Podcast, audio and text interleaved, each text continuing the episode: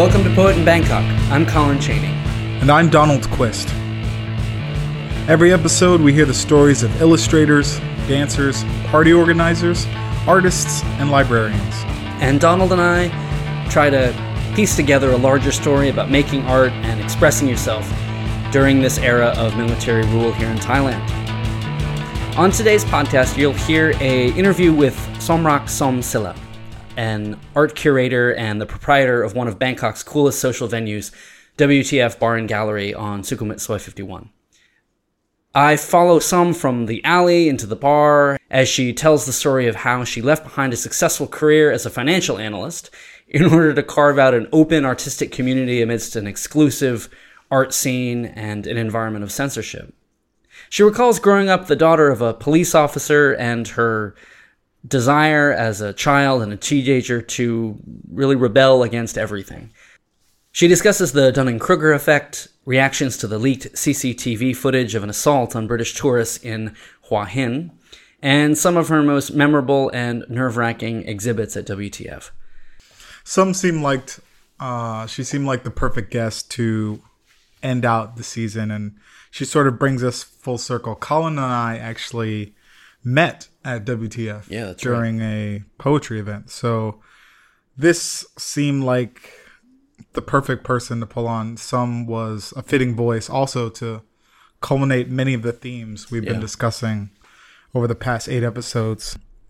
We talked to some amazing people and gathered a variety of perspectives about art in Thailand and the shadow of, you know, what sharp arrow it squeezes from the rose. You're doing it again, dude. sorry. It's not funny. Damn I'm it. sorry. It's not funny. It's actually not funny. I mean, it is.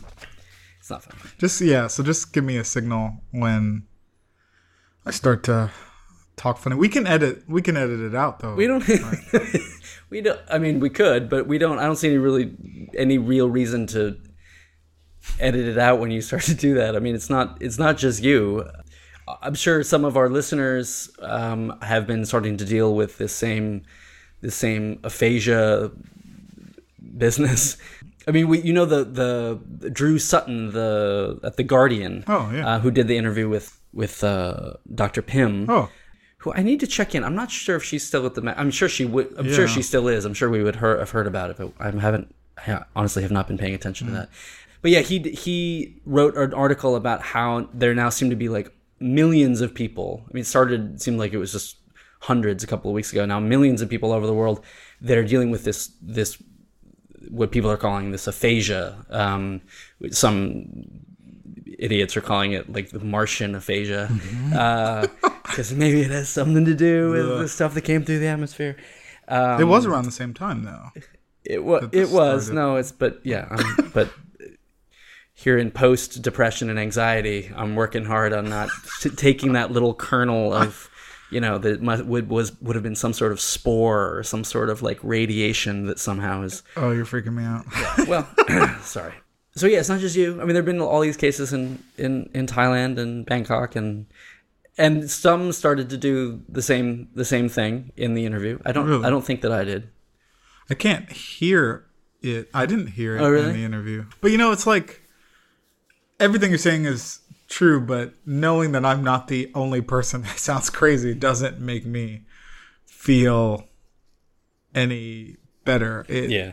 I don't know. It's like the three nymphs of cancer have been dancing, you know? Okay. So we're just gonna leave things like things like that. The nymphs the nymphs of cancer have been dancing. We'll just leave that in there. Oh, damn it.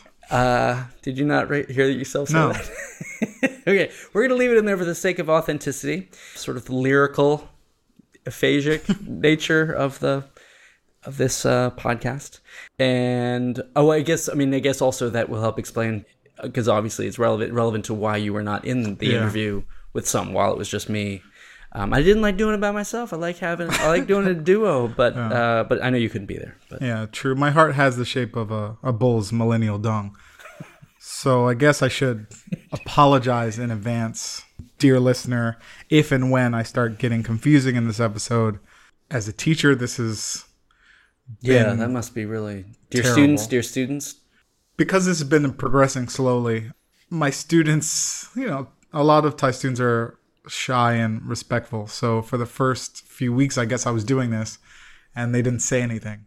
Not even like not even like giggles in the There were there were no giggles. I I guess they just assumed they I they didn't understand me or I was I was It's okay, fair point. So it might be yeah, in the- an English language class. I guess they were like, "Oh, he's on some next level stuff." He's I don't I don't see this in the book. I, he's on professor is using some fancy some fancy some stuff. fancy diction here. and so it, it was a, it was about a, a week or two before finally uh, one of my uh, international students, a, a nice Finnish kid, came up and said, uh, "John, you're not speaking correctly."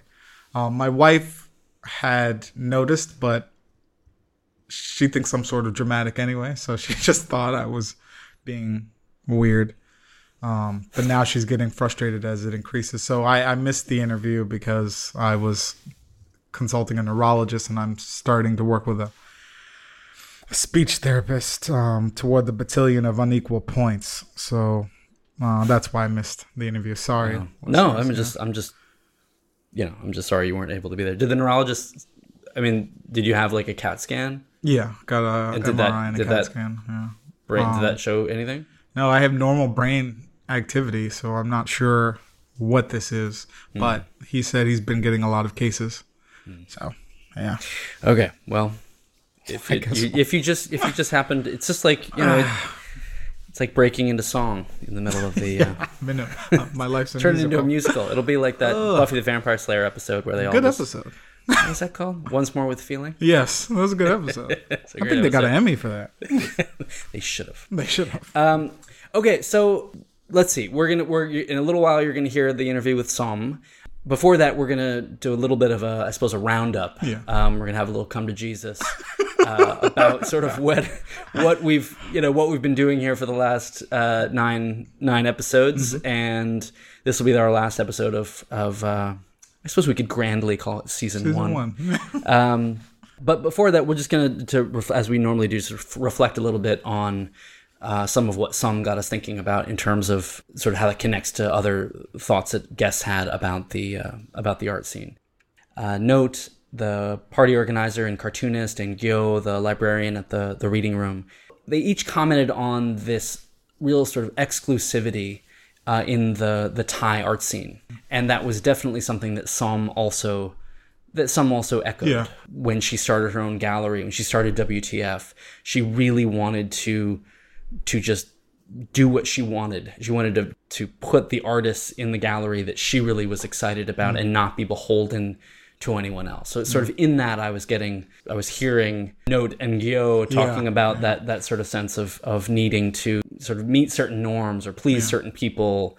In certain institutions. It certain like certain universities Yeah. run the scene. Yeah. Um, so that definitely is, was a thread that she, she seemed to be picking up on.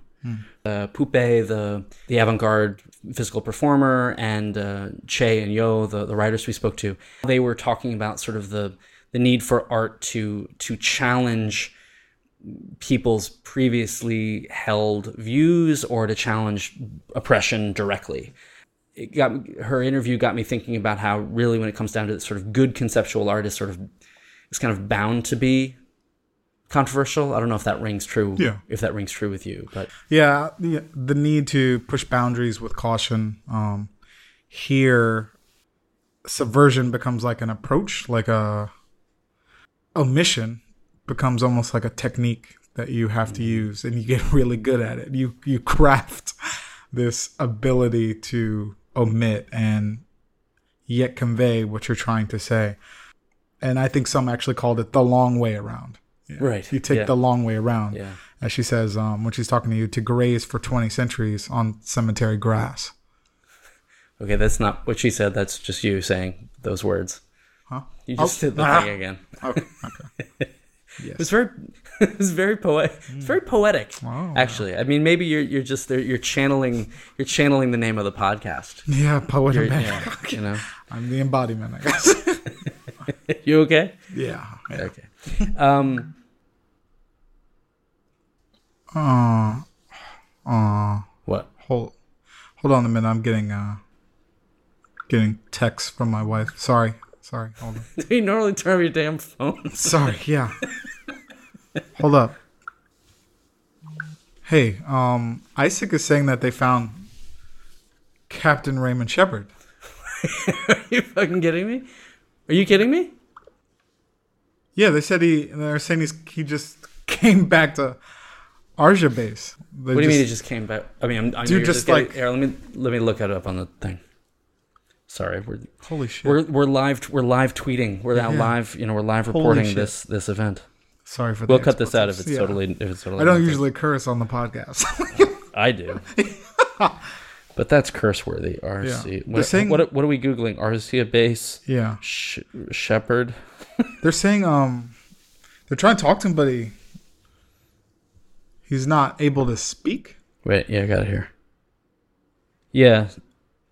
Yes, yeah, the, I mean, there's not much. It just says that they were- they're happy to report that he's back. That, but Whoa. they have not been able to to interview him because he. They haven't found anyone else, not for a single moment. But he would he if Adam he just if he just wandered if he just wandered. This is weird, dude. Because he can't. If he just wandered, where has he been? He can't just have been hanging out yeah, in the Mar- in the Martian in the Martian wastelands, like looking at the terraformed f- lichen and flowers for, the, for the last for the last year and a half. yeah. The soldiers uh with Wells Clark, uh, it says they are still searching the camp.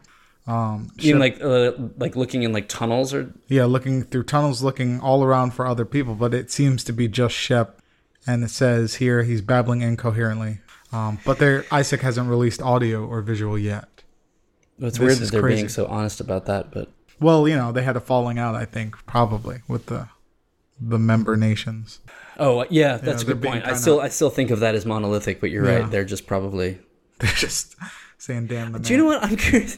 Sorry, but like I wonder if it's like oh no no no no What? if it's the same damn thing that you're doing, you know. with the armchair and the dead book." What, are you, what are you You're talking about? screwing with me now. You're just like reciting poetry that you've memorized in high school. I'm or not a something. poet. Um, no, I mean, yeah. Like, is he just? Is it like the same condition? I mean, that would Oh, be that would be utterly that would be utterly screwy and and um, because yeah, like I mean, the first cases of aphasia showed up right you know right after. Do you know what we would definitely? So, like, there's a connection. You're saying, like, maybe I mean, I'm, like I'm there's- tired. I don't I don't know. I, like some invisible, surreal force hindering people's speech, like the like a needle that keeps the pressure in the rose. yeah, just like the needle that keeps the pressure on the rose, Donald. Uh, Just like that. I said that. You did. yeah, maybe. Oh man, Martian aphasia. Uh, it sounds yeah, it sounds weird, but okay. I guess a lot of people will be celebrating tonight. Um, Yeah, I mean that's awesome. I mean, I did not actually carry any hope that that any of them were alive, and I mean, yeah, that's amazing. what have you been telling your daughter? Because I know she was following it very closely. Yeah, well, that got pretty complicated around the. I mean, around the whale Mm. Yeah, stuff, and we didn't.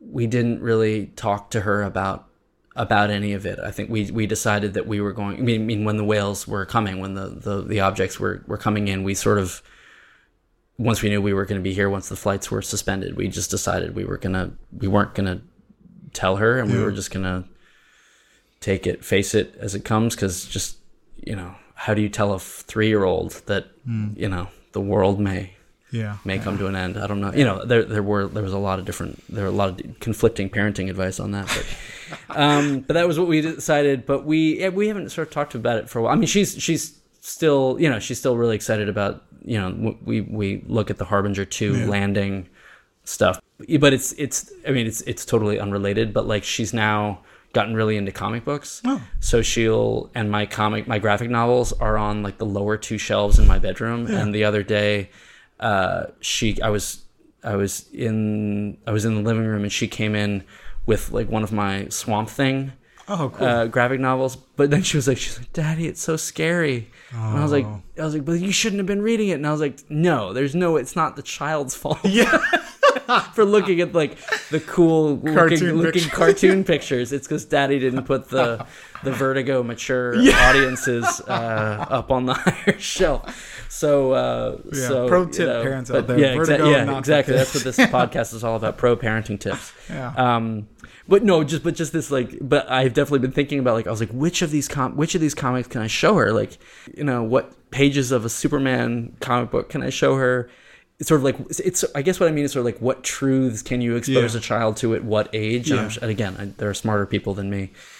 Well, just generally, uh, but you know about about about this issue. But anyway, this is uh but yeah so shep is shep is back things are happening um i'm speaking funny and thailand is getting increasingly yes, scarier by the real. day um and more confusing to me and i don't know i've been thinking about the future thinking about how i'm supposed to move forward with this condition yeah. and I also think about like the future of this podcast. So how are we going to keep doing this podcast with me sounding like a crazy person or I don't know. So Yeah. what, what's the deal with this podcast, Colin?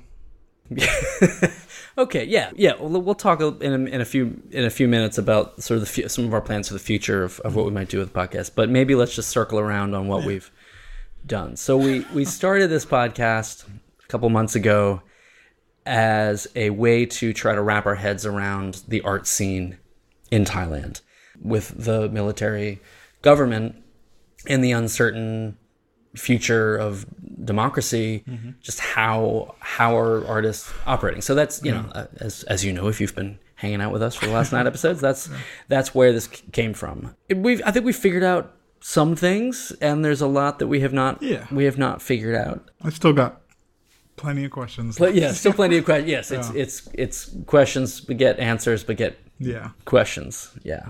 What would you say would be sort of one of the, the sort of the biggest things you feel personally you've figured out about Hmm. thai art or thai artists what's sort of the thing that looms largest if somebody if somebody like me Yeah. if somebody asks you like what you know what have you figured out about thai art what would you what would you say Talking to all these guests, I, I think one of the things I might feel comfortable saying that I've figured out is that uh, most Thai artists are far more far more controlled than Western artists that I've encountered. They like we've talked about self censorship a lot. Um, a lot of the censorship in Thailand is internal, and it's day by day, it's moment by moment, and artists I feel like might be feeling that more than anyone. So if art if art is all about freedom and expression, they're constantly in this internal conflict with themselves, um, and it must be it must be terrible. I feel like on this podcast we we deal with it a little bit, just a fraction of it. You know, um, just Yeah. a fraction of it. We have to be careful um, what our guests say. We have to be mindful of things that we say because of where we are. But growing up in that, having that since you were a child, um, and then also that desire to to want to make something that's completely free, that mm-hmm. must be hard. Mm-hmm. And So I guess that's the biggest takeaway that I've taken f- mm-hmm. from this so far. That sort of has been echoed by every single guest, with the exception of Lloyd, that we've discussed or we've spoken to. No, I, I would I would agree, and I think that one of the things I take away is just the, the various ways in which people find their way around that. Yeah. Right. And whether part of it might just be how certain people, certain artists internalize to a certain extent that they just never think about it. And so they just produce what Mm-hmm. Yeah. they're doing. And it's just, Yeah. it's like something is blocked off in their mind. And so they never, it never sort of, you know, it never arises in the, it never arises in the first place. To others that they, they very consciously know that there's certain things that they, they want to be exploring and that they Mm. can't. So they want to find, they want to find ways to cre- sort of, to leave that void, that absent, that absent thing, and they sort of work around it, and their their work is a creation. becomes a it becomes art that that long way Yeah, it's sort of around. yeah, it's, yeah exactly. It's like this negative. It's like this negative space. Yeah. that is as important as Yes, the as yeah. the you know as the the uh, the positive space of what they're actually you know what they're actually creating. Creating art that omits something, Mm-hmm. and that thing that is omitted is known to all of the people consuming it, you know, Yeah. or, or or who are viewing it.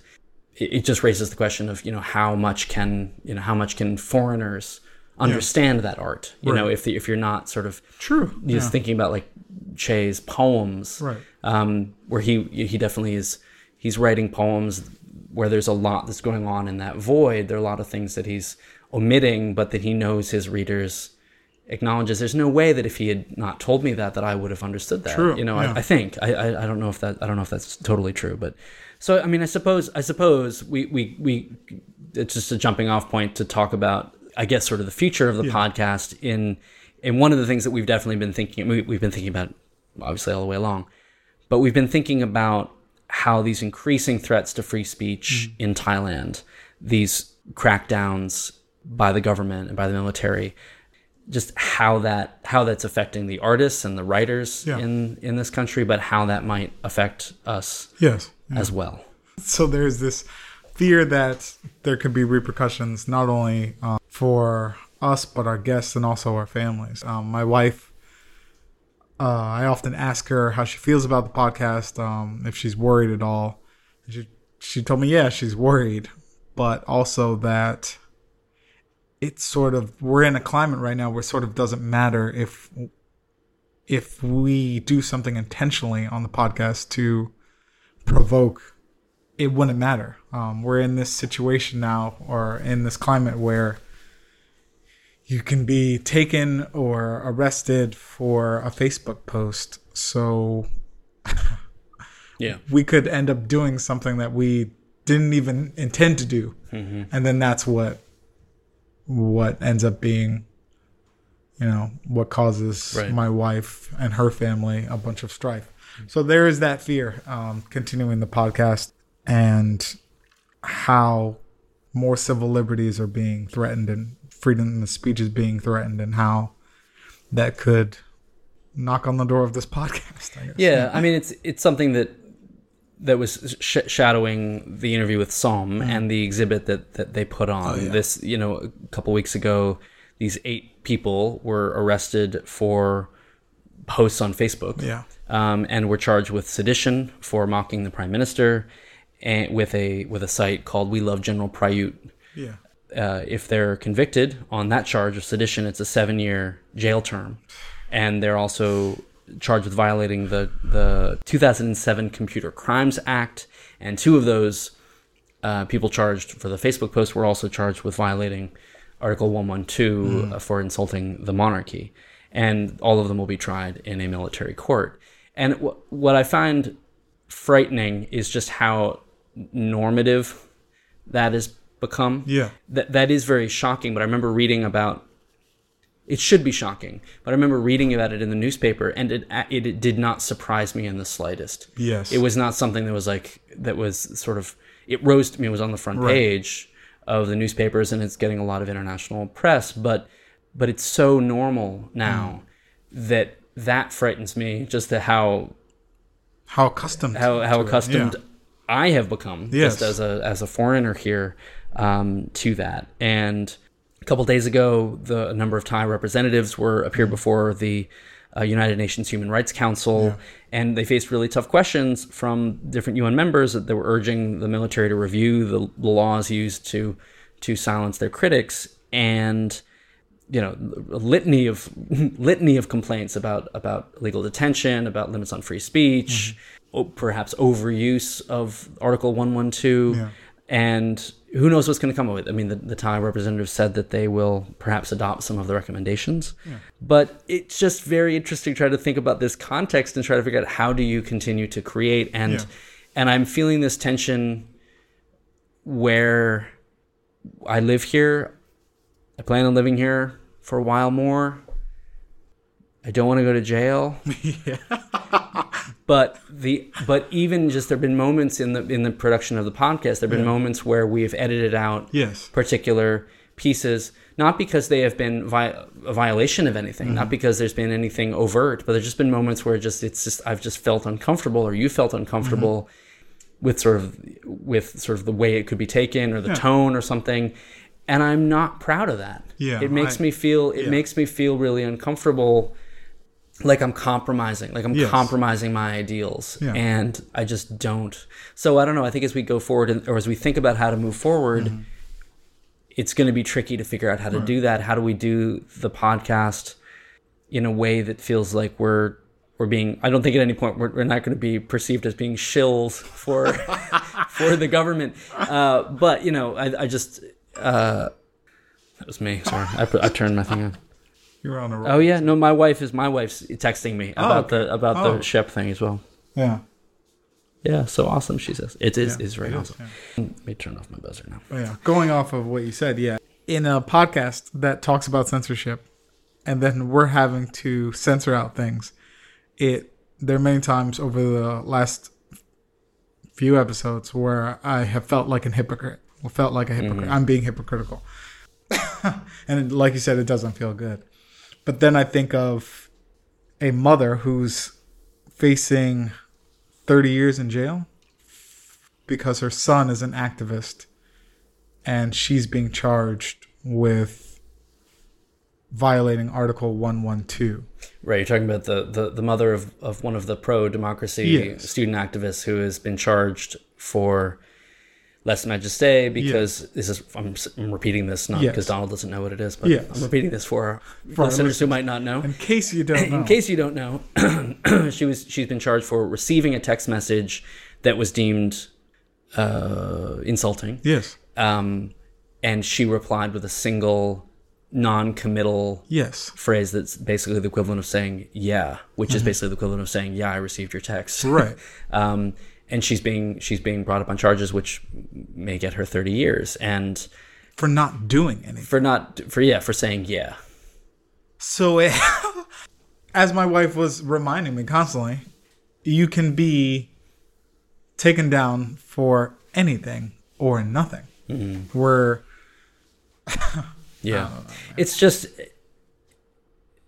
and I, yeah, I mean, I think we've we've talked about this a little bit. We've talked about this a little bit offline, but we've talked about sort of the question of privilege, yeah, and and I think there are certain privileges that we have as foreigners um, existing in this space. We still have to abide by the local laws, Yeah. which some which some motherfuckers from, from abroad do not understand. Yes. and and uh, and those people are infuriating Yeah. uh, if you ever are in their company when they are in a public they way get lively. um, uh, mouthing off and saying that they don't they don't have to abide by the local laws. Yeah. um, it's like no, dude, that's do. Not, not not that I'm referring to any particular incident that happened in the past or anything.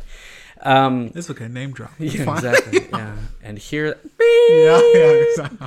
um, but yeah, we've, we've talked about we've talked about privilege, and I mean, even just the difference the difference between the two of us, Yeah. right? Like I'm in, I would say to a certain extent, I'm in a more privileged position than you um, in Thailand because we're we're all American Yeah. and uh, we have no roots here. We have friends here. We care about the place. We Yeah. we love the country, um, but we can leave Yeah, um, and we ha- and because we have no ties. So if, if for whatever reason, if we just decided we didn't want to be here, we could leave. Um, if things got hot, we could leave. Where you, uh, I could leave you you could leave. and I could get divorced. That's the choice I could make. Uh, I always tell my wife, you know, if I get taken down to the uh, police station, get the papers ready. I'll sign them um, because I don't want you to have to go through whatever they're going to Yeah. throw at you. So keep the divorce, get the lawyer ready Yeah. because uh, I wouldn't want her. So yeah, I, I have the privilege. I have I have some privilege. I could leave, um, but I'd leave my wife behind. Yeah. but it seems like there are certain artists that we've interviewed that seem a little bit more comfortable speaking their Yes. minds. Yes. And I don't know whether that is because they seem to feel that because of their family connections Yeah. or or what or maybe Yeah. just because they don't have as deep roots here Mm-hmm. for whatever reason that it seems like they've maybe feel like if things got really Yeah. got really hot they could they, could, could leave. leave. well where others So looking towards the second season, I mean, there, there are all sorts of people that, that I'd still love to talk to. There's some there's some novelists, there's some filmmakers, uh, musicians, um, Thai Thai people I'm thinking of, but there are also a number of, of Farang, number of foreigners that are that are working here and creating art. Uh, photographers, painters, novelists, poets that I could imagine would be really interesting to to put on the podcast as well. I think would would come at it from you know would these interviews I suppose like the interview with Lloyd would not be getting at sort of like an understanding of the Thai art scene, but I think um, hearing from other foreigners about how they navigate this space and I suppose how they engage with Thai art or how they're inspired with Thai art might be revealing. Um, I like the idea of talking to um, some foreigners um, because you know if if it is about understanding Bangkok, this the story of Bangkok is also their story too. They have perspective. We so yeah, I'm I'm definitely down with continuing talking to some. Yeah. So I mean, this I, this may seem odd. people. This may seem odd to to listeners. Sort of, why are they sort of, why are they kind of hemming and hawing about whether or not they're going to do it? The honest truth is because we are we are hemming and hawing hmm. about whether to do it because Right. we're not sure how to continue operating in this space. So yeah, two thousand doves for the pleasure of the dying. Yeah. doves. What uh What did you think you were saying? I thought it was saying. So yeah, let us know. You maybe it was just a little, it was a little like Prince reference. Oh, when doves R.I.P. cry. Yeah. R.I.P. So yeah, we're gonna take we're gonna take a little bit of time. We're gonna take a little bit of time off from the podcast to do some to wrap our heads around it, and then maybe start doing some interviews. Th- Toward the end of the summer, I'm gonna I'm gonna go to Vietnam. Might inter- maybe Cool. might take microphone with me. Might interview some people there. But Donald, you were talking about maybe going Yeah. to one of the one of the impact sites, right? Yeah. In in uh, in Isan. Yeah, I'm thinking of going to um, one of the crash sites, uh, one of the whale debris crash sites um, in Khorat Basin in Isan, um, in the Phu Phan Mountains. Yeah, up in the mountains there. Yeah. Which is, as I think about it, is where um, Phumisak, the the poet and intellectual who was um, who was murdered Right. there in uh, in in the May 1966 when he had he'd been arrested in Bangkok for communist sympathies and then joined the uh, sort of militia groups up there and was was hunted down. Um, there's like a shrine. I'll, I'll send you the link to it. You should you should you should stop. But um, interesting poet. But um, you could interview his ghost, Yeah, suppose, which sounds like a joke. but, But not really. Not here. yeah, but not in Thailand. no, You know, um, what are you gonna? You can't get close. Like, They don't let anybody. Like yeah. what's the, it's they've got like a, off, f- hoping I like a could. two mile perimeter, right? yeah, I'm hoping I could get some like binoculars or try to get a really good camera, get high up and see what I can see. I'm just very. I mean, it's so close. Yeah. I I feel like I should sort of owe it as a as a as an enthusiast, well, as a space enthusiast, As a space enthusiast. I feel like I owe it to myself. and to now check as a, this out. as a podcaster. and as a podcaster, right? Yeah. Yeah. I mean, we've been talking about Mars and space this Way- entire time, yeah, so way too much. Here it is in Thailand. I got, I gotta go. You gotta go. Okay, so we were very happy to be able to speak to Som, and I'm kind of jealous that Colin got to sit down and talk to her without me. Um, this is perhaps one of my favorite interviews so far. It was a lot of fun. It was a lot of fun. Yeah. Yeah. So you're uh, we've, we've we've already given you a little bit of a heads up on on some of the things you might be listening to, but it, it's a it's a really it was a really fun uh, chance to to chat, and the interview is a little different from from some of the the earlier ones. We begin actually outside in the alleyway, so you'll hear some uh, some birds chirping and some motorcycles. Uh, and then we move inside uh, to to continue the interview um, at a small table in the in the bar in the middle of the afternoon. Yeah, so it's uh, it was it was wonderful for Som to, to give us a bit of her time before the next day she was going to Portugal, where she's uh, thinking of opening a new uh, bar and brass gallery. So it's really really nice of her to, to sneak it in on this incredibly hot uh, afternoon. So without further ado, here's our interview with Somrak Sila.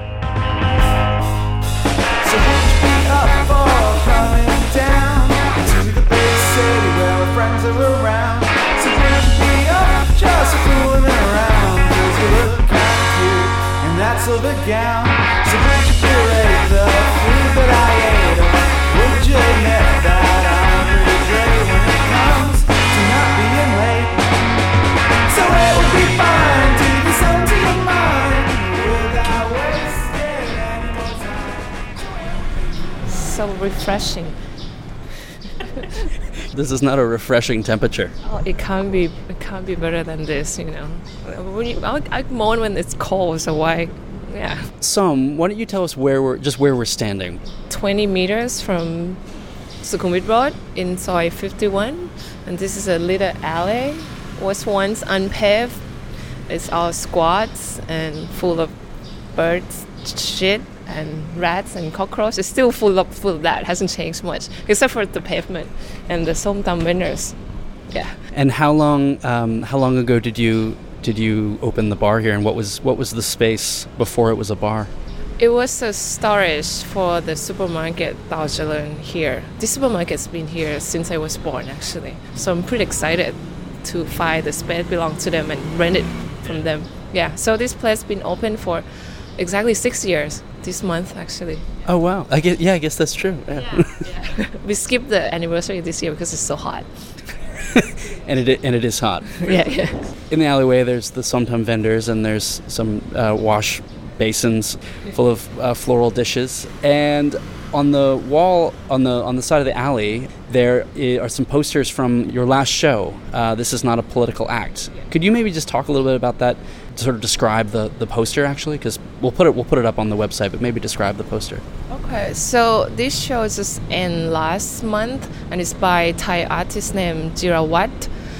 He's in media as well, and we met through work. He came and profiling WTF gallery, and he's always been interested in politicals and freedom of expression. And then he knew that we has a gallery with this kind of agenda, and we probably the only space in Bangkok that kind of outspoken about this issue. So he approached me and we decided to, yeah, let's do it. But we sat down and developed it for six months, nerve wracking, not sure this is the right thing to do at the, this time. Talked to a lot of artists, and then he's like, we just agree, let's do it. And then he uh, contact Amnesty International to get the content about missing, forced missing people. So the whole show just want to talk about uh, people who've been disappeared with no reasons, and it's not just about politics. It's about um, environment issue, the human right, and it's the people that have been missing in the last 20, 30 years. You know, different different regime. So whether we under dictators or you know elected government, this issue has always happened. But on top of that, he also want to mention that this is symbolic of what's going on right now that you know you don't have no you have no idea what can people in the power do to you we just like in the darkness there's no real freedom it seems like the whole country's functions and everything but under that it's just pretty grim you know. So the whole exhibition the room was painted black and with this um, poster of the people that have been missing this is a two three quite well-known guy including uh, Somchai who's a polit- uh, human rights activist. It's been 10 years and he still haven't been filed and there's no court case. The, the judge just you know denied the case because Thai law has is not accommodating to to pro, uh, proceed the case about missing people because like oh he might be gone with his uh, Mia Noi, his affair you know? Like how could we prove it? So the whole system legal system here just cannot do anything. So his wife been working hard to uh, raise the awareness of this issue but still doesn't go anywhere. 10 years. Yeah. So And what was the what was the reception like to the to the show? What what sort of feedback did you get from people coming to the opening or or afterward? It was really good. It's one of the, the biggest opening we ever have, and we have a lot of press because we partner with the Amnesty International. They were fantastic. We flew a bunch of uh, friends and family of these guys over, mostly from the south, because that's happened a lot too, to come to the opening and they gave speech, and it's heart wrenching. You know, they explain like what's it like for like a daughter or wife of somebody who's been missing. And if you are Muslim, it's kind of taboo What, what do you mean it's taboo? because they they think like where is your husband did he actually leave you so you you you cannot remarry you know yeah so you can't do anything and people just kind of look at them like a, a stranger in a way so it's not so bad in thailand but you know they told the story about people in india women in india that just become like a marginal, marginalized in the society. It's like who's your you know they don't even think that their husband been abducted or anything. And in, in those cases, in terms of the advocacy of the, the family members and friends, people that are that are working on keeping the, the issue at the forefront, are they proceeding through legal channels? Are they are they appealing to, to local officials, to local government, to local military, or are they appealing to international channels? Well, they're trying to like uh, this guy in the poster. His wife is a, now a, activist who try to promote this issue. You know, work with Amnesty, work with um, different NGO, but under this current situation, it's, it's not going to go anywhere. I heard that the law they've been talking about passing the law uh, to deal with the forced missing case to make uh, it possible for the cop to investigate it. Why is it not possible right now to investigate it? Why would police officers not be allowed to or inclined to investigate that now? Why do you need a new law? I'm, I'm, I don't know exactly. I don't remember the detail, but it's, it's something like, oh, but how do you know that he's dead? How do you know that he's been abducted? What if he just ran away to another country with his affair? You know, there's still that kind of case uh, uh, argument, which is, you know, in other country law, international law, it should be like, oh, after, I don't know, a month, three months, then it should be a, criminal case investigation, that kind of thing. So in Thailand, it's been a push by international organization to push that law, but it got everything got stopped because of the the coup. Yeah.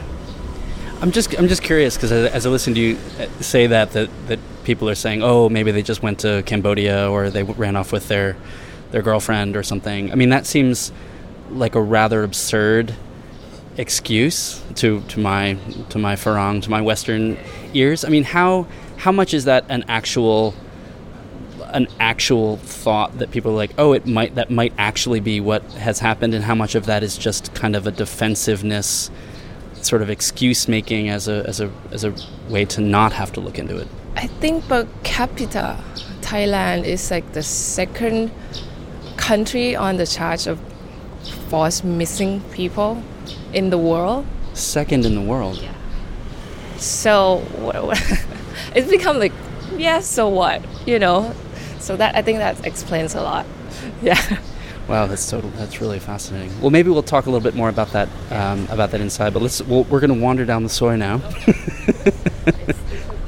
and one of the great things about WTF, the the bar and gallery, is that you can hang out in the alley uh, when you come out to drink. And uh, did you did you an- anticipate that the alley was going to be kind of your your other sort of your front room to the bar? No, I was not. I was so nervous about it at the beginning because, yeah, when, it happened at the beginning, I didn't like it at all. But then it become the you know sometimes we have event inside, it's empty inside, and then the people were just outside hanging out, sweating their butt off, and so I have to move my beer bar here so to keep making money. every couple of months or half a year you rotate in a new uh, mural on the um, that's done by usually a local artist and so you now have a, a new mural up could you just read it to us and maybe just talk a little bit about it So it said Dunning Kruger effect. Those too stupid to know how stupid they are, fortified with boundless confidence, are doomed to act out their incompetence forever. And then there's a Thai translation. how, how do you understand that and, and why did you put it up on the on the wall I, I never know there's a theory about this. Just one day I was reading some news that kind of upsetting thing that doesn't make sense to me and I kind of blurted out. I was like, my God, the stupids are so stupid. They don't even know they are stupid. And then Chris, my husband, turned around and was like, oh, that's Dunning-Kruger theory. I was like, oh, there's a theory about this? So I, I get, I went crazy at shit, like Google and spend half a day like oh who talk about this and who has been using it is it popular theory and i keep that in my mind. I should do some art about this. So that happened six months ago. And then I change this wall every year actually around this time for the anniversary. We we pretty poor this year, so I couldn't commission any artists to do anything. And I need to I know that the previous wall, which is uh, all the flag in camouflage color, wasn't very famous among selfie lover because it's not very good color.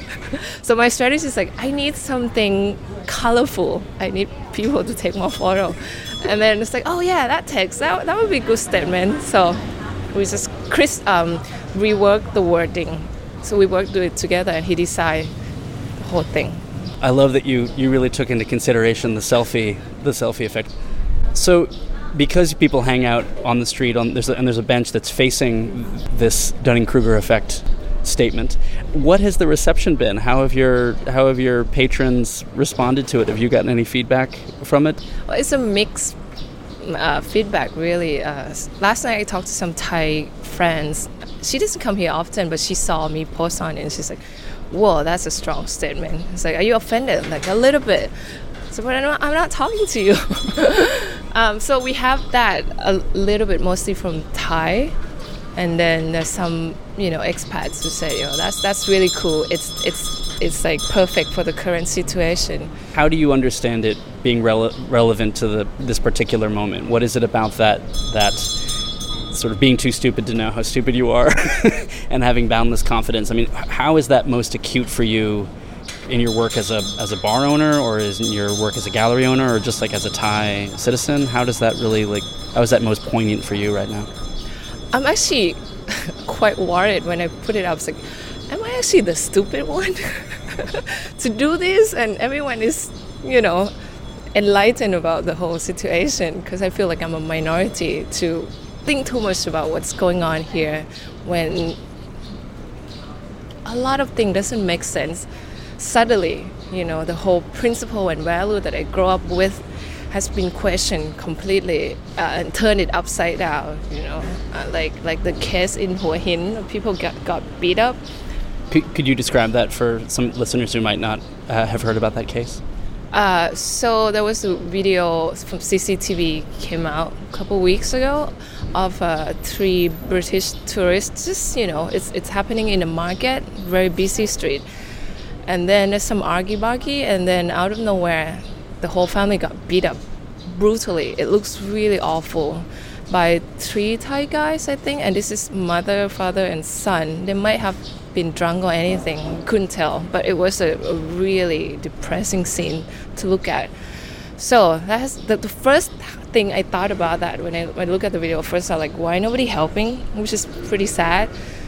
People came help afterward after they all got beat up, like knocked completely unconscious. So my first question is like, why people were not helping, like you know, to try to stop it, and that I couldn't get my head around that. And the second question is like, how did this video just come out now? It must be a leak. Wow, well done, awesome. You know, because because everyone first saw that video from uh, international media, you know, Thai media, never seen it.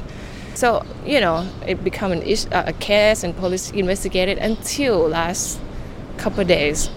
The governor, the cops, or you know, people in big, high power just said, uh, "We're gonna find out who leaked this video." Even our dear leader, just like this is bad, damaging our country, and I just flip like, what? What?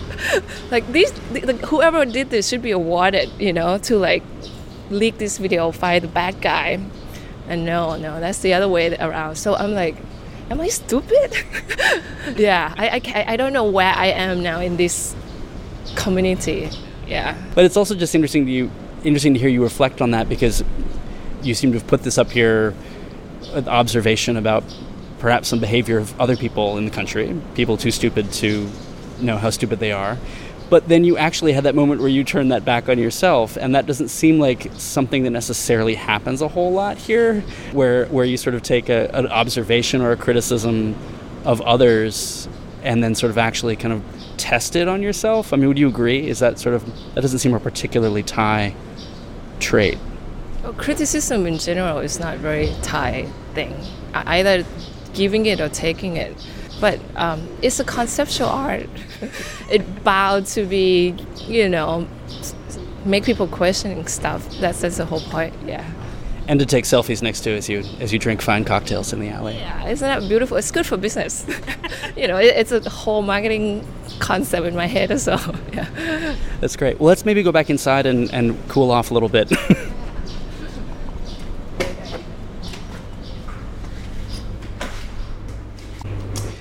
okay, and we're back inside. Um, so maybe could you just tell me a little bit about where you where you grew up and what your community was like and your family life was like when you were growing up? Uh, I grew up in a suburb south of Bangkok, Samut Prakan. So this is Sukhumvit 51. Just go straight down. My house is Sukhumvit 119, uh, which is I call it Cambodia. So far, and um, but I I went to school in Bangkok. All my life, um, you know, spent four hours a day in the bus. Growing up, my parents are working middle class, kind of self made. You know, my dad sent himself to university, a cop, very strict, very typical Thai family. I'm always a black sheep, which I don't know why. I just kind of grow up, remember, like, I didn't want to do this and that, like my brother wants. My parents want us to do, you know. I remember like my mom said, "Oh, you should be cleaning up the house as a daughter. You know, you shouldn't go play in the soil." I was like, "Why not?" You know, I kind of asked a kind of question. Um, but they because they're so strict and very hard head. You know, I remember I have to finish homework on Friday night every weekend. I cannot do it Saturday morning, Sunday. It's impossible, and it's kind of create this weird fear that I have to be good. There is no grief in my voice. Only my teeth exist. So you know, I've been I did pretty well in school and went to really good school. I mean, supposed to be the good school, best one here. Yeah, like it, hated it. Why did why did you hate it? I don't know. I, I just feel weird. I don't. I feel like black sheep. I don't belong there. I went to a business school in international program here, and the, the only reason I chose that program because it has a exchange program, and I want to be gone at least for like six months. I, I don't want to be. Yeah, I want to be outside, see the world. That's the only thing I remember. Yeah. So I didn't like the the cost or my friends or anything. When when you say you felt like a black sheep growing up, was was part of that was that did you did you feel that acutely in terms of your your sense of yourself as a as a young woman, or was it in other aspects of your life, like your interests or your passions didn't align with those of either your family or, or people in your neighborhood or your school? it's pretty much everything. I don't want to be what everyone else is doing. I remember, like, I, but I didn't know what I want. I don't like whatever they they're wearing at the time. I don't like um, the music they listen to, but I didn't know what I want. It was really frustrating time. You know, my my teen angst is crazy until I get to go and do my exchange program in Australia. I was like, oh, freedom. And I hated that too. It, it, it was in Adelaide. It was so quiet, and you're 20, and then you went to that tiny city. It's like, well, there's nothing for me to do. But but freedom felt great. Yeah. Do you, do you remember a moment where you kind of got a little bit of a glimpse of what that was that you wanted or what that was that you liked? I remember I loved buying this weird, I mean, not so weird, this magazine in Asia book. There was an internet back then, and I, I'm so keen to know what's going on outside Thailand. Uh, so I forced myself really hard to learn English so that I can read all these pop music magazine, all these um, face magazine face, um, Dazed and Confused. Like, oh, it, it's something what is this? It, it feel liberal to me. That's that's the word. Yeah. So that's that's the only glimpse I have, but I still don't didn't know what it was all about. How much of that do you think was, as you look back on it, was a was a reaction to a certain Thai-ness of your upbringing?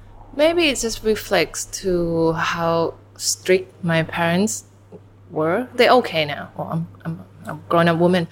I probably react to that. I don't want to, um, you know, a bit of level head, you know, to to not comply, be obedient. So Same with my social circle, maybe. I don't know whether it's, I, I had no idea back then. It's something to do with Thai-ness or as a young person. And what was it that your parents did? What did they? They were working middle class. Uh, my dad's a cop, was a cop, yeah. People told me, and he's in news all the time, that he's one of the rare clean cop. So I kind of grew up with that pride too. So he just tried to make everything's right and struggle all the time for uh, in his career. I, I remember we have visitors coming, and I was in the house, and I, I heard the comment, "This is the house of the colonel.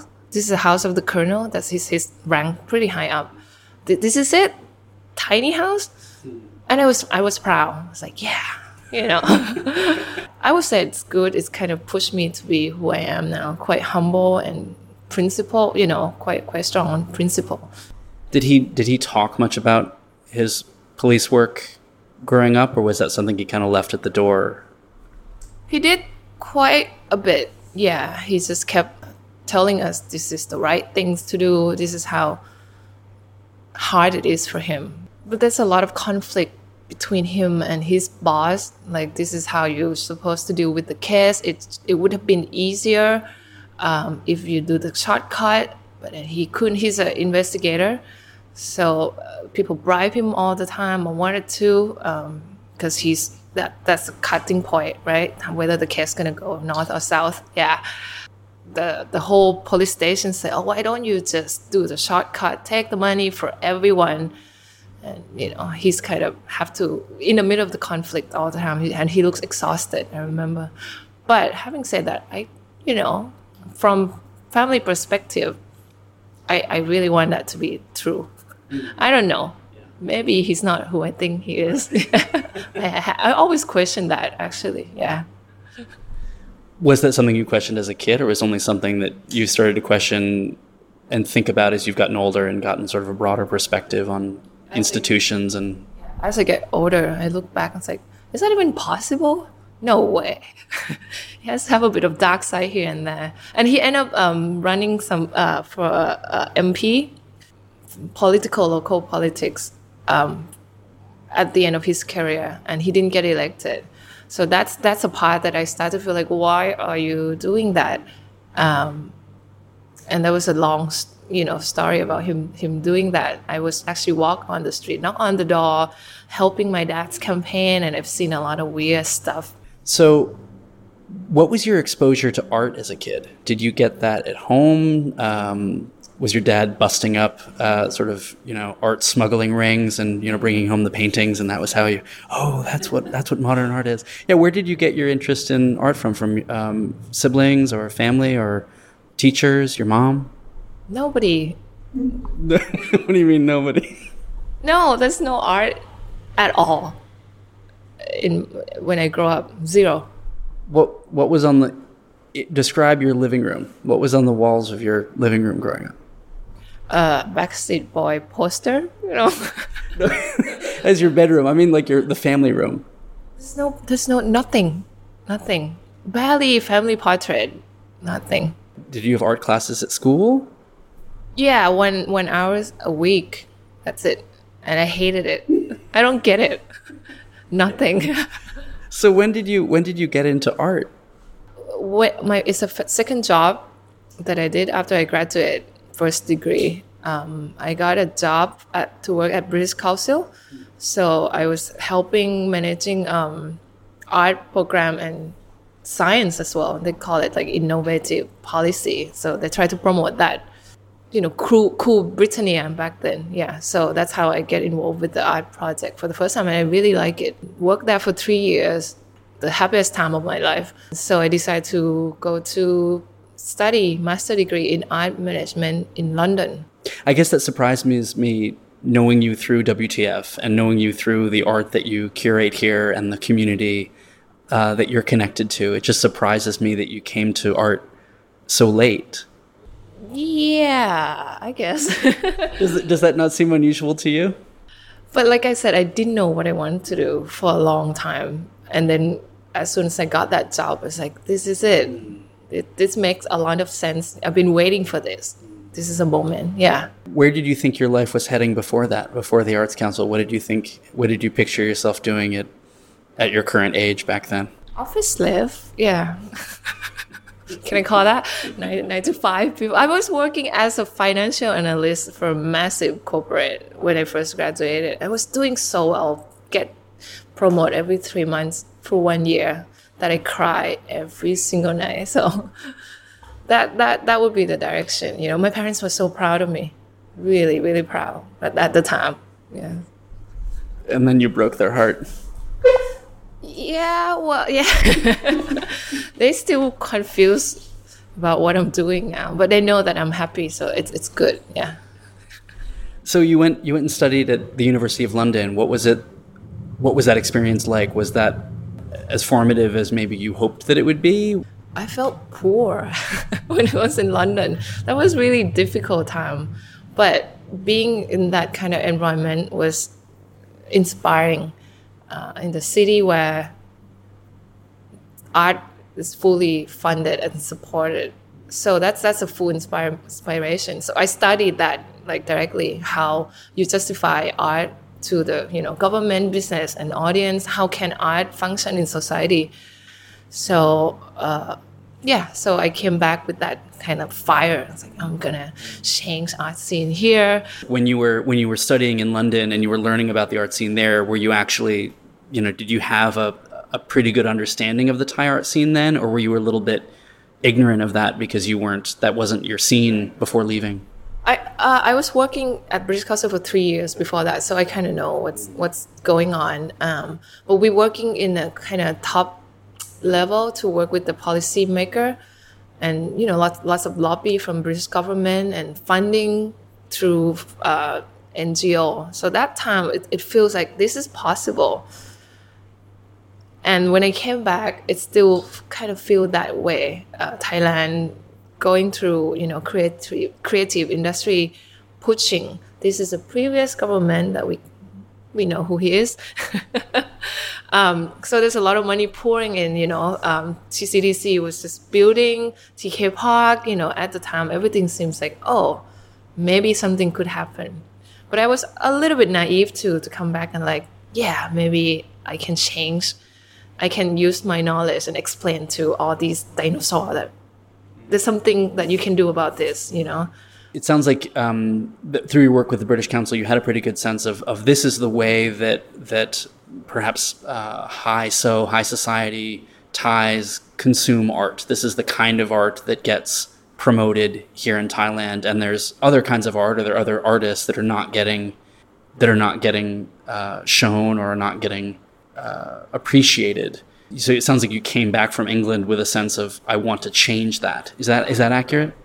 it was uh, the gap it is still here between people who make art producer and audience you know you always see the same crowd going to art opening and there's a there's a gap where people who don't normally go to art feel intimidated a lot of people still see art as a i don't know like a, a um, things for intellectual or rich people or investment but actually i, I was ta- taught in london that art can function as a you know thing that change community uh, uh, let's say regeneration you know not necessarily a good thing but it has you know done something to different big city like bilbao it's a city of nothing that built good museum bam it changed the whole economy and you know the whole city changed so i kind of want to promote that from what i learned but i was being naive So I'm I'm curious about that naivete. Did you get a sense of that you were naive about that before you started WTF, or was it in the process of starting WTF and creating an art gallery here that you got a real sense of that? Oh i stopped being naive. That's why i opened wtf basically like fuck them all. I'm gonna do exactly what i want to do um, in my own way with my own money. Because like if you go through system trying to do something here it's like climbing you know the highest mountain in the world. But is there a particular experience you had where you just got a real sense of how naive you were when you came back from London and you were trying to to work in the art field? What was it that really you know, what was a was there a, was there a particular time where you were like, oh wait, there's no there's no way I can do, there's no way I can do it this way, and and therefore maybe I need to start my own space. the biggest thing and probably the, the main reason why we opened the WTF because of that project. I work for Silpakorn University. Uh, it's called Mekong Art and Culture Project, funded by Rockefeller Foundation. It's kind of art for development in Mekong sub-region, Thailand, Vietnam, Laos, Cambodia, and it was going so well. Very critical, very con- constructive project of training kids in this region to be curator and then have them do collaboration working together building a, a traveling exhibition. So it's like an unusual thing. Never happened before but we did it in a very very constructive way. And it's going so well and i was so proud of it one of the life-changing project you know and then Rockefeller foundation changed director stopped funding culture project altogether so we have to just finish it and I was like, this is this is not even Thai system, you know. and it's kind of I, I was really upset and frustrated. So I was like, that's it. I'm not gonna push my heart and so on, and relying some, on someone else. I'm done. So you mentioned that your realization of your naivete was your your reason for starting WTF. So yeah, what was your vision for WTF when you uh, when you created it? I remember I just want to be a really goddamn cool bar owner.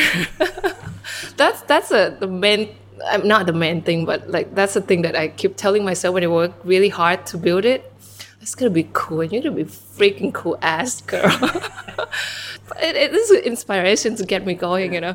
Uh, but before that, I didn't even know what what I wanted to come out like. But on the back of my mind, I I want to do something exactly the way I want, without giving a shit about anyone else. You know, small, intimate, and you know, not probably not gonna be my bread and butter. So like, I want to open art space in my own vision. You know, without anyone influence uh, my artistic direction.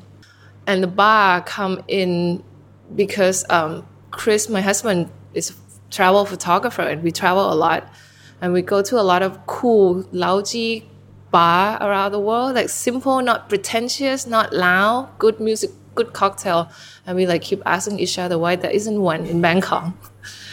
like, all right, and then we walk past this space, just walk past it one day, and just ask, and they told us the price, like, let's do it. If it doesn't work, what the fuck? Hence the name. yeah, so it, it came up really quickly. So I just merged it together, and then it become a good formula because the uh, income from the bar subsidizing gallery, which means I don't have to relying on sales or finding sponsor or grant kind of take load out from me, you know, and then I can do whatever I want. What was the what was the first exhibit that you did here? It's um, 13 artists. The the whole purpose is I need to launch it off the biggest way as possible. I want it to be known really fast. So uh, because I work in art for a while, so I have good connection with a lot of established artists. So we just put together 13 artists that I know. There, there wasn't that much direction at the time. I just want the big bang launch, and it works. You know, we have curated 13 artists, and through the process, we found that it was so hard because I never curate. That's my first show. Yeah, it was so hard to work with 13 different artists with different direction, and there was a bit of conflict. Not much. Um, so we call the show Wonderful Thai Friendship. Is also the play with the acronym. And also, it happened at the time when the first riot between red and yellow happened. That's when they burned Central World and the banks. Yeah, so I just thought perfect name, perfect concept, and, and it was it was cool opening, and people like, oh, this is a new um, speak easy after hour place in a little dingy alley. It's like, yeah, go for it. yeah. I'm just thinking about that context, the con- the 2010 uh, red shirt occupation of the city, and then the the violent crackdown afterward. Where, as you look back on, or at the time, were you conscious of any of those works of art that you were exhibiting as being particularly political, or were they particularly apolitical? there's a lot of political arts here. Has always been. Um, so I, I was conscious that some artists gonna do very political show, and they did. Ironically, that some of those artists stopped doing political show right now, which drive me crazy. I, I don't understand. Um, so I, I was conscious that I, you know I choose artists based on their previous work, like what have they done. So and some of them more um, political than the other. Back then, the issue of doing political art isn't isn't even an issue. You can do whatever you want. You weep on the shores of Horse's Eye. So it, it, there wasn't even an issue. No expectation, nothing. People can do whatever I want. So it's it's so funny, isn't it? Once you've been told what to do and what not to do, this question happened, and it's really weird feeling for me to like, uh, why why are we discussing about this? You know, it, it's like a whole new situation. I guess that surprises me when you say that that at that time, 2010, under the Abhisit government, that political art was was common, and there wasn't really a sense of of censorship or or self censorship. Could you really create any art that you wanted to to create back then, and and now with the current limitations, there is like a real palpable difference. I mean, did it did it really feel free for you as a gallery?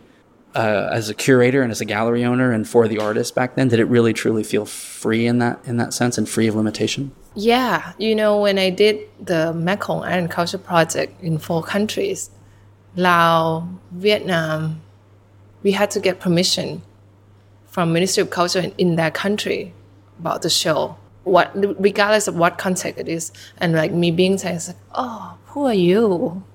You know, we're lucky. It wasn't even an issue at all. You can do whatever you want, unless you touch um, the institutions. unless you touch the things that you're not saying you're, you're creating a gap between your hands of the uh, so it's, yeah, it's not completely free. well, what am I talking about? Yeah.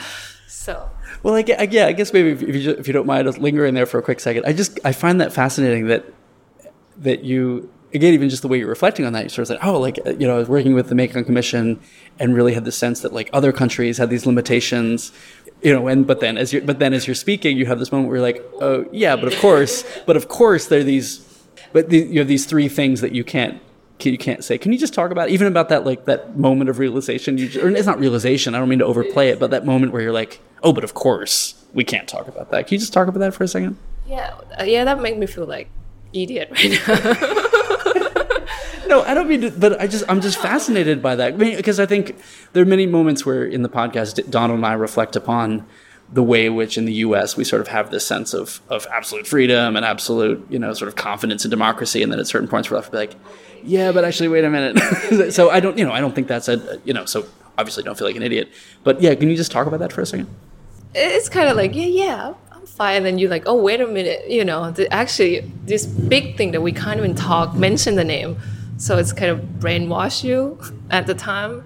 But actually, uh, one of the artwork that we did in this exhibition was kind of touching one of the institution, I can say villages.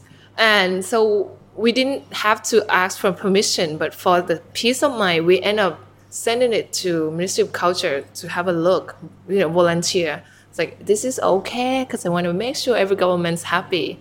And they're like, fine, do it, no problem. You know, so in a way, if you delete that part from your head, the the other part that you cannot touch, it's fine.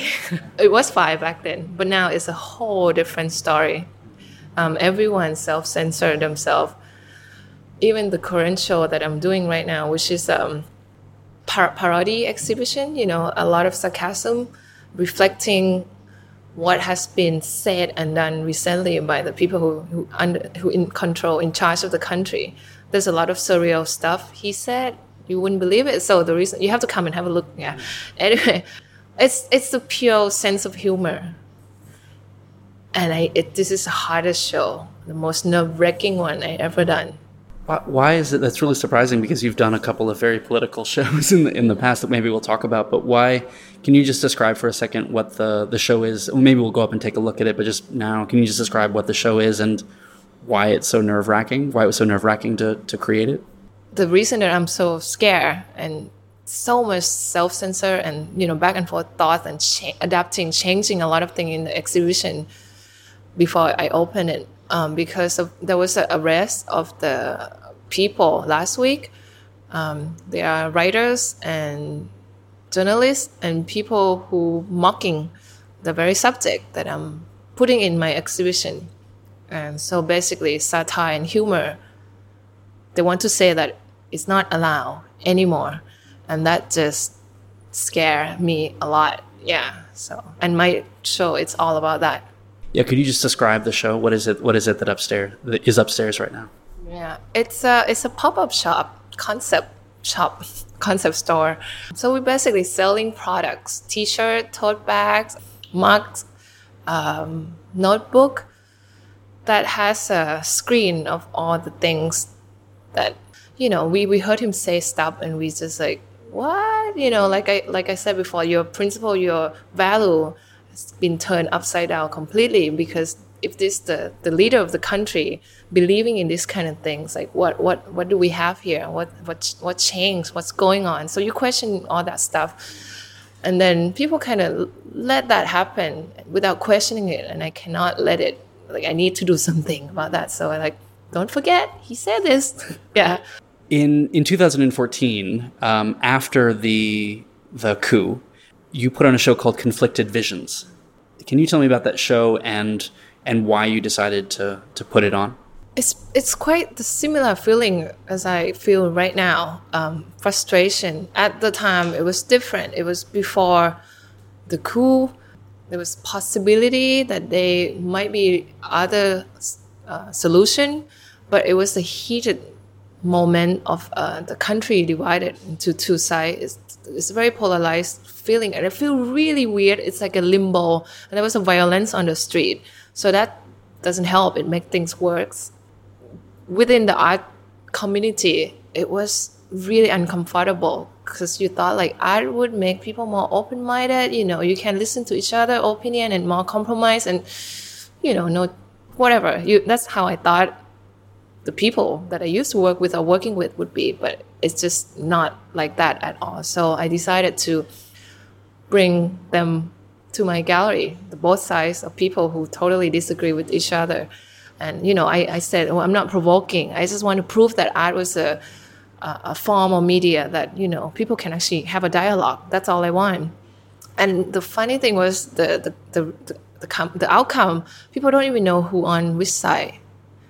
You go up, they're talking about the same thing. They critic- criticize um, the same social issue, you know. But for some reason, it's been divided and some of them i didn't tell them who else going to be in the show and they found out later and they were not happy at all. And they were like want to pull out and try to try to lobby others to you know not participate and then they told me all this kind of information like oh i heard you are red gallery you know i, ca- I cannot put my work there because even though we're good friends you know that's how i get them to work for me to, to have the show but they said like, oh, my my peer will see me as a traitor.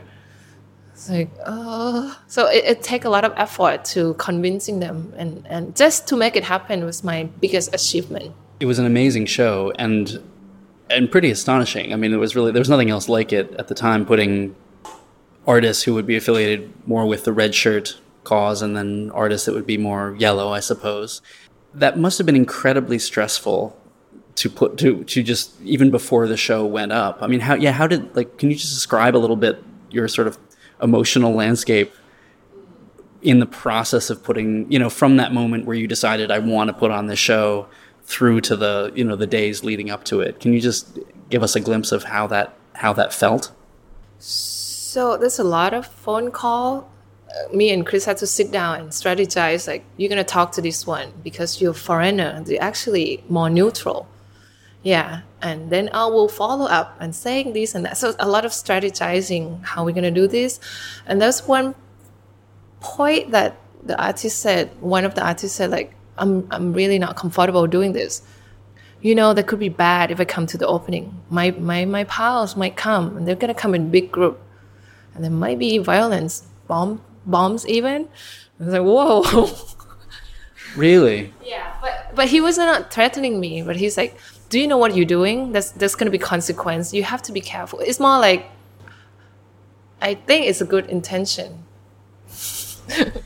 That's that's so was he so he was saying that if if he put his art in this show that was going to have uh, a variety of perspectives in it, his buddies, very deeply feeling people on that on that particular side of the issue would would potentially commit an act of violence at that at that show that was trying to to bring two sides together.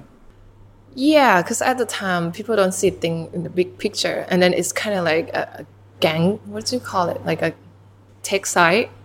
Um, regardless of you know that kind of attitude happens a lot on social media. So he said, if I come to the opening, this could happen.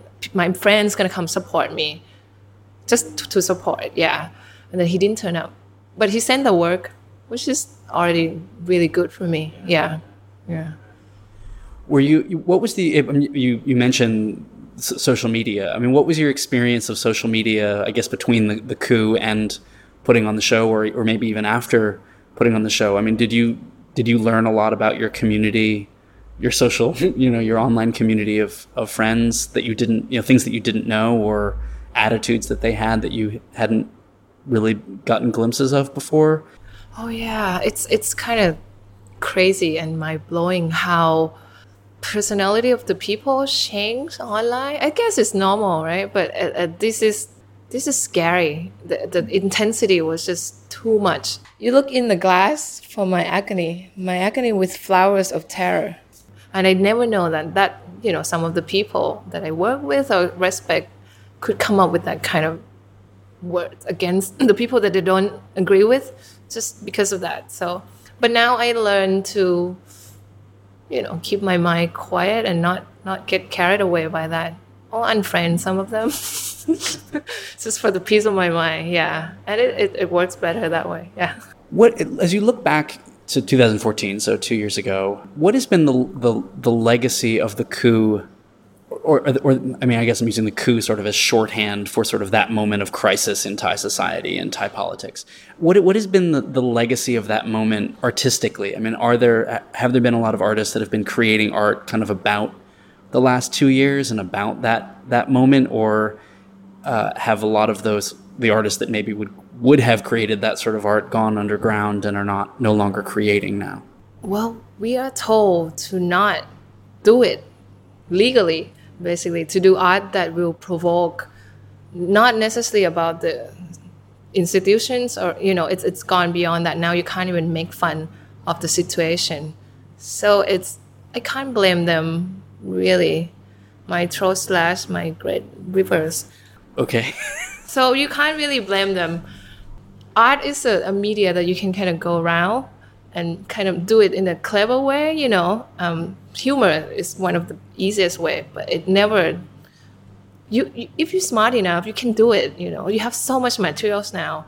So I wish to see a lot more happening, but sadly, it's not. The government was able to create this fear, you know, like atmosphere to us and it's just they did a great job like i am scared Knowing you, it's just terrible to hear, to hear that you're scared in that way. I mean, do you feel that, that the the success of the that success that you're describing that, that of the those individuals who are working to to shut down this kind of dialogue would you describe it as the success of actual censorship or it's sort of a success of of making people i guess of, of making people self-censor um, the worm sang the terror of the wheel and the slash sailor i mean is it is it yeah is it more censorship or is it more self-censorship that they've been successful in promulgating? Self self censorship at least in art scene i think. Because you know normally artists are very critical and they want to express their feeling and you know all that. But it, it, works yeah self censorship yeah. You don't know that many art space that been shut down. I'm sure the reading room has happened yeah so everyone kind of makes sure that that doesn't happen including me. Yeah.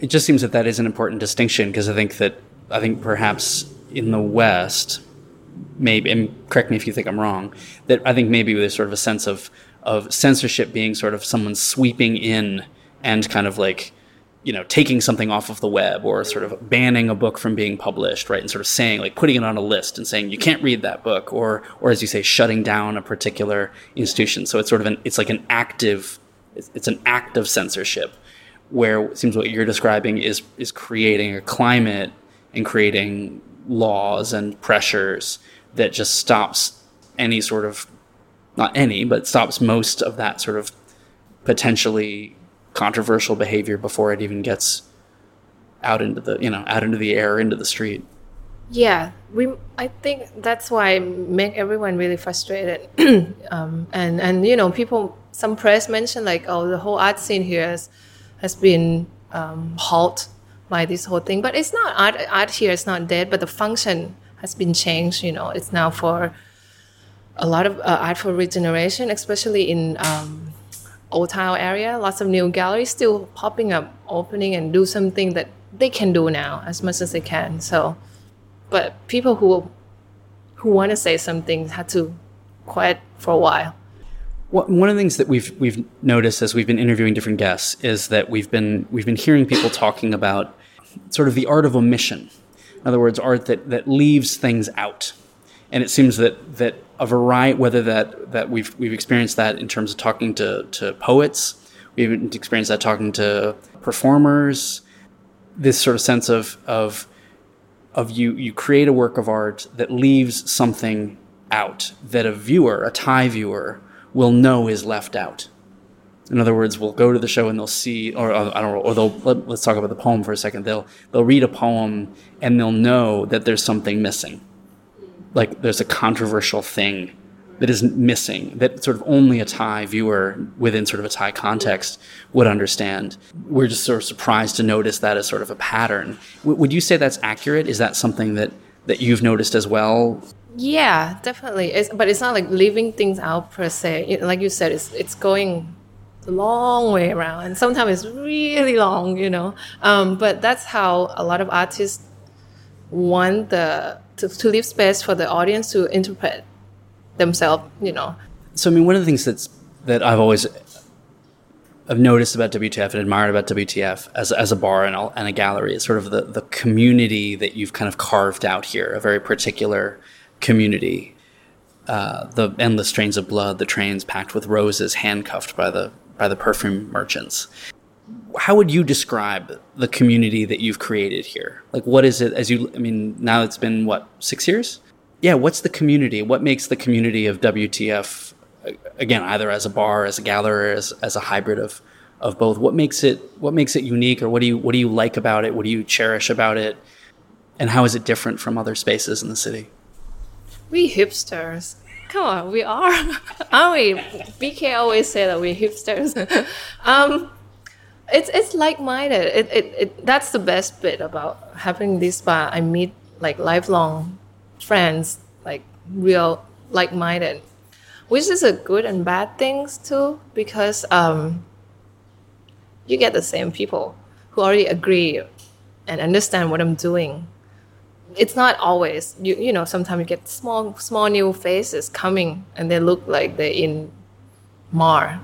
We in Mar yeah they, they came in and it's like what is this last night it happened quite a bit we got a new faces coming in and I, and I feel good when I see that and I hope they come back but the the it's a like-minded group basically you know who are a bit more open-minded and and willing to ask question and you know talk about what's going on, current issues. So, and hipster. Yeah. So you've just just one or two more questions maybe before we go upstairs and just get a quick look around at the store. Um, you, so you, um, you're leaving for Portugal, which I'm very sad about personally. Um, but I'm also just I mean, I'm curious about your decision. You're going to Portugal for a couple of months, and you've been talking about about perhaps leaving Thailand going to Europe for a while. Um, can you talk to a, talk, talk a little bit? Can you talk a little bit about why you're even thinking about that, and and whether you're really sort of, you know, are you actually pondering kind of getting out of Dodge, like really leaving Thailand for a while until things get sorted out, or wh- what's your thinking about about all that? Oh, press like to ask me this question. I guess I'm not leaving. I'm just going for a couple months. Um, this is still my home, but it has always been a frustration for like four or five years. Not about Thailand, but Bangkok in particular. Um, been talking about doing something outside Bangkok. Uh, I start to feel that the vibe of Thai mentality has slowly changing to the direction that I feel like I don't belong here. Not that I belong here since I was young. I always feel weird, but suddenly it's just getting harder to to be around people who has this kind of opposite worldview from, from me. Um, that's why this place is still a good refugee refuge. You know that I meet good people, um, like-minded people. But you know that feeling has happened. It's been building up until this coup happened, and then the polarized society. That's that's my breaking point. You know, politics is always shit here. The situation is always bad. Every single coup, it happened three times in my life. But there's always hope because people are on the same side, and we fought the government or whatever we don't like, and it's always success. But This time, the feeling is like really hopeless because it's a dividing society. So I just don't see how we're gonna go, how, how long we're gonna be like this. Yeah. So the, that that's the main thing. And reason is I'm going to Lisbon because uh, one of my partner here is Portuguese, and I've been going there for two years. Um, spent four or five months last year, and really like it. And you know, very similar to Bangkok in terms of cost of living, um, investments not that bad to get the license to open the bar. It's like just like that. So it it's it makes sense. Good weather, good food. Yeah. Well, I'm glad to hear that you're not you're not abandoning ship. I knew you're talking about opening a bar, but I was I guess I was sort of imagining like a replica of WTF. So you'd have a bar and a gallery. Because you think about whether you're going to create a, a gallery or not. There is there any is there any part of you that feels like actually like you like being a curator and being part of the art community in in, in Thailand because of that friction, like because of that sort of sense of of friction against uh, whether it's authority or whether it's sort of this sense of sort of figuring out the limits of what you can say. And if you go to Portugal, where there's, I think, a great deal more free speech, there sort of wouldn't be that same kind of friction or that same sort of energy. Oh, this whole political advocacy we're doing here is happening by chance. You know, I wasn't planning us to be going this way. It's just because of the situation. I I just want a really accessible art that conveys some message, a, a little bit of a critical message. That's that's my background in my education and accessible, you know, for people who don't normally go to gallery. Um, that's that's the original idea, and then this happened, and then I realized, oh, there's no other outlet in Bangkok to let these artists uh, place like this. So I was like, I'm gonna go this way. So I'm just gonna do exactly the same in Portugal because this is the only thing I know how to do it. Yeah. So we'll see how the the direction of the gallery gonna be like. I have to play it by rule. I have to get familiar with the scene, meet more people. Som, thank you so much for for chatting with us. Is um, we'll put some links up on the site to the to the bar and the exhibits that you've been doing. But uh, how can people find you online if they wanted to just track down WTF or the gallery or the work that you're doing? www.wtfbangkok.com and we're on Facebook and Instagram and Twitter when we want to be we update something. yeah. Awesome. Thank you so much.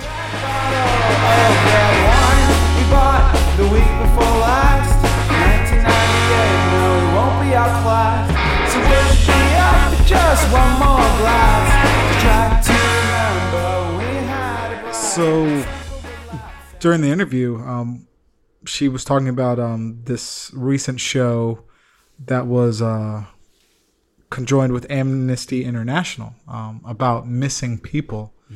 That sounded so incredible to me. Yeah. Also sounded so incredibly dangerous to to do to have a show like that here in this period. Um, I really wish I had I had caught it.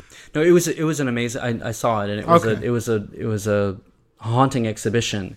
And you're right. It does it does seem it does seem risky, and it's one of the but it's one of those moments where I think again the two people involved. She said that they spent six months planning it and sort of working out exactly what they were going to do. And I think that again, people like Som and the and the artists that they were working with, sort of they know so, they know the landscape so well, and they know sort of it seems like they know exactly sort of how close to these different things yeah. they can get.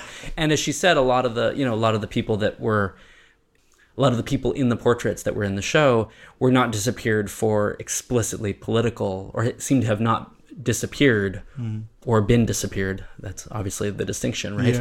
um, for political reasons. But I mean, arguably, I think environmental activism or advocating for human rights is, is political, but but perhaps just not as, as sort of not as overtly dangerous in that way. But it's uh, yeah, no, it was a, it was a you know was an amazing show, and you know just that statistic that Thailand is second, in the world for missing people. Jarring. Um, and I read a statistic that a number of a large number of those people are also children.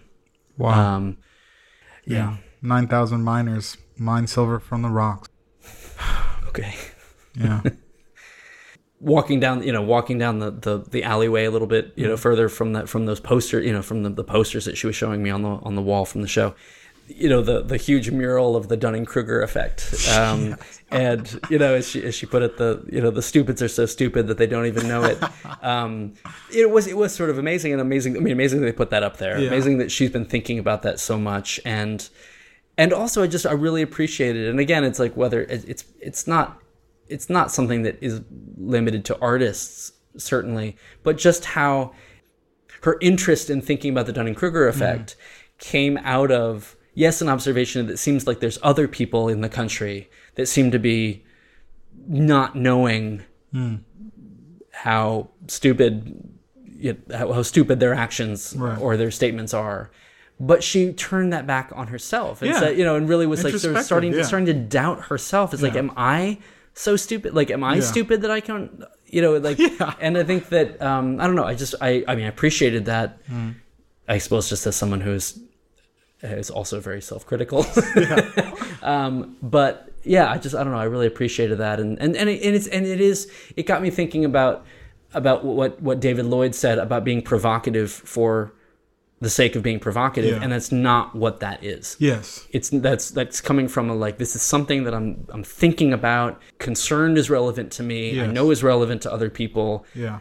Let's put it up on the wall and let's all have to react to it. Yeah, let's talk You know, about it, yeah. and so yeah, and I did take some selfies, which I'll put on the wall. Okay. I'll put on the Yes. uh, Awesome. put on uh, the Twitter. I also uh, I loved what she said about how she found the idea that art can function as something that changes community. I, I love that idea, but I also found it interesting that later she now finds that naive, um, that thinking, and it kind of made me a little bit sad listening to it. Um, just that working in the art community took away that that idea that art can change things. But then she still actively puts on exhibits and puts up things like this mural. I I don't know if she actually believes that. I think she still might hold that mm-hmm. inside that maybe art could be something that facilitates change. Um, I don't see why she would do many of the things that she does. yeah, does. that's true. It's true. Even if she does, as as I when I asked her, you know, who is the community that she is working with, or, or when I asked her who the community is that gathers at WTF, and she was just like hipsters. Hipsters. We're hipsters. it's, it's all hipsters. so it's like you know, it's like suppose you know, if, I mean, not that hipsters should not be embraced as well, um, are not part of the community.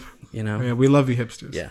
That that what it, that was a very interesting moment in her Mm-hmm. life. I, I really enjoyed hearing about that, about studying in Britain and getting a sense of sort of how to how to understand art and how to advocate f- for art Mm-hmm. uh, and, and government funding of the art and how art functions within society, and then coming back to Thailand with that sense of like it can have a similar function here and gradually Yeah. for a variety of reasons getting a sense that that that that just is not possible so i suppose i suppose there is a difference between you know the idea of like changing a community in a small limited way versus changing as she put it the dinosaurs Yeah. you know the dinosaur individuals or institutions that might be operating in that but um but I, I love what she said about wtf was the WTF was basically founded when she realized she could not be naive anymore. Yeah, It was yeah, sort of a product of, Yeah. of abandoning that naivete. So that was yeah, that was very interesting.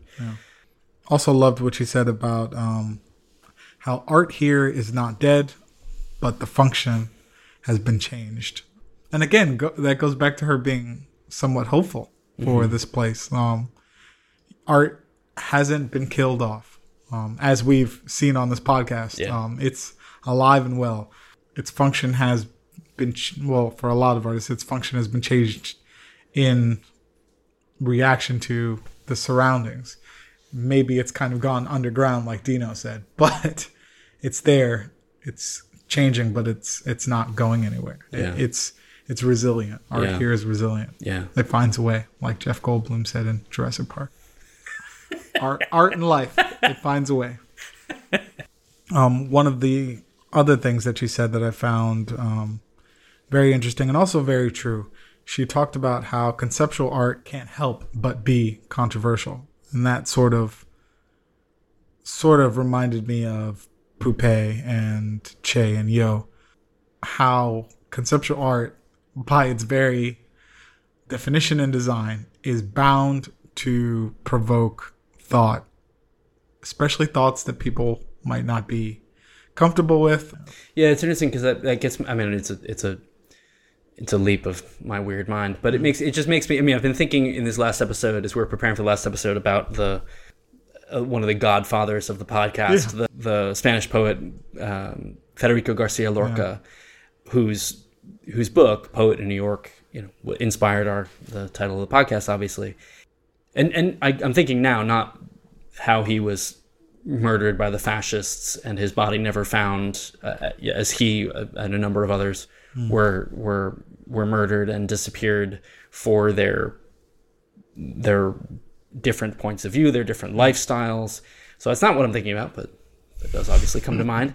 But just how in Poet in New York, that collection of of, of, of surreal, wonderful poems, um, a lot of those poems are full of a lot of ugliness Yeah. and full of a lot of very challenging imagery that seems to a lot of it i'm sure was just very immediate and very raw to his experience but also part of it no doubt those poems were were wrought to be a particular kind of poem and he was experimenting with with style and he was pushing his own bounds and a lot of people didn't like those poems because they didn't seem like his old poems and a lot of people in spanish circles didn't really like you know didn't really like what he's doing. So i'm just thinking about that.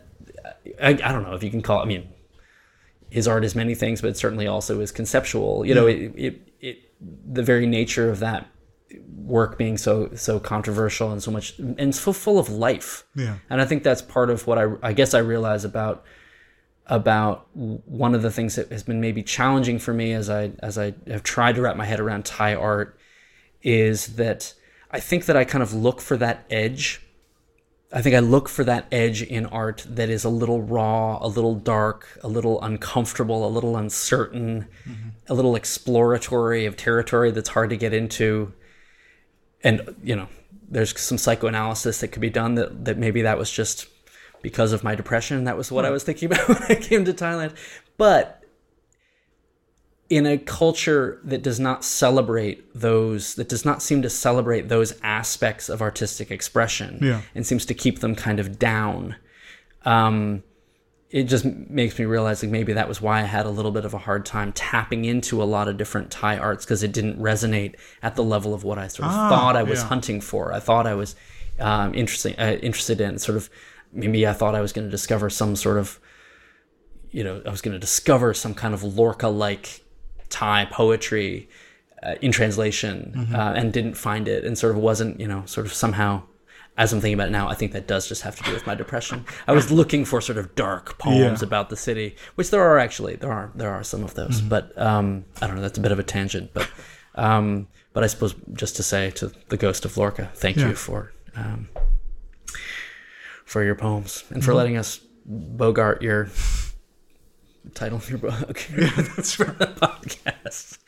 Um, but okay, let's wrap up Yeah. episode nine, final episode of season one. We had a wonderful time interviewing Som, and uh, want to thank her for giving us so much of her time before she jetted off to Portugal.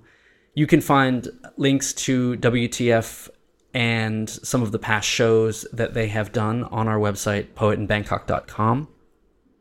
Please follow us on Facebook, Twitter, and Instagram when the plantain wants to be Medusa because we're going to be uh, tweeting and putting things up there as we think about um, moving toward a, a, uh, a second season and also just as we put information out there about what's going on in Thailand in terms of the arts and also censorship. If you like the podcast, please consider giving us a five star review on iTunes. Uh, it helps us to reach new listeners because this this nine this nine episode chunk will now be available for binge listening. Yeah, that's right. So tell your friends if they have not been listening, they can come and just you know they can just binge, just set aside a day, Yeah. just drink some Red Bull, which comes out. from Thailand. Um, Yeah, that's right. and just uh, you know just mainline uh, poet in Bangkok. If you like what we're doing and want to support us and want to give us a signal to to do a, a second season, go to patreon.com slash poet in Bangkok or follow the link from our website. If you give us just a couple of dollars per episode, uh, it helps us to pay the expenses and uh, and again to signal that you'd like us to do a second season. Um, for a certain donation, you can get yourself a T-shirt with Donald and Colin walking on Mars, drawn by Kathy McLeod. Now that I, I'm saying that, it's making me think that, especially how Kathy drew me without my helmet on, Oh yeah. that's just making me worried that that's what Shep was doing, was just wandering around without his helmet on. That'd be insane. Yeah. But he didn't have enough oxygen. It's not. He's, Yeah. What's going on? Did he have like? Did he have like? 4,000 oxygen tanks and he was just dragging around him in the Martian in the Martian lichen fields. Anyway, and if you give us a larger donation on Patreon, we'll have you on sometime during our second season to uh, to talk about Mars or the whales or what have you. Finding Shep. Yeah. Thanks to everyone who has been listening to the podcast and has written us about it and supported us on Patreon. Uh, thank you, W. Stephen, uh, Abigail, Amy, R, and Judith. And thanks to those who have said nice things about us online Ian Bodkin, Justin Johnson, Damian Miles Paulson, Alex F. Dub, One Desert, and Salah Leo.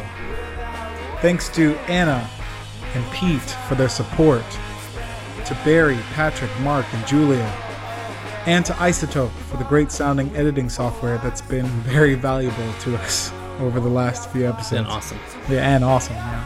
Thanks to Martin Pavlinich and his band Reports for our opening theme music, and thanks again to everyone at Rockademy and Freeze Green Club and Blue Horse of My Madness, Pulse of Nebula, and Minute Pan. Tell your friends about us, whether they are. He just did it again.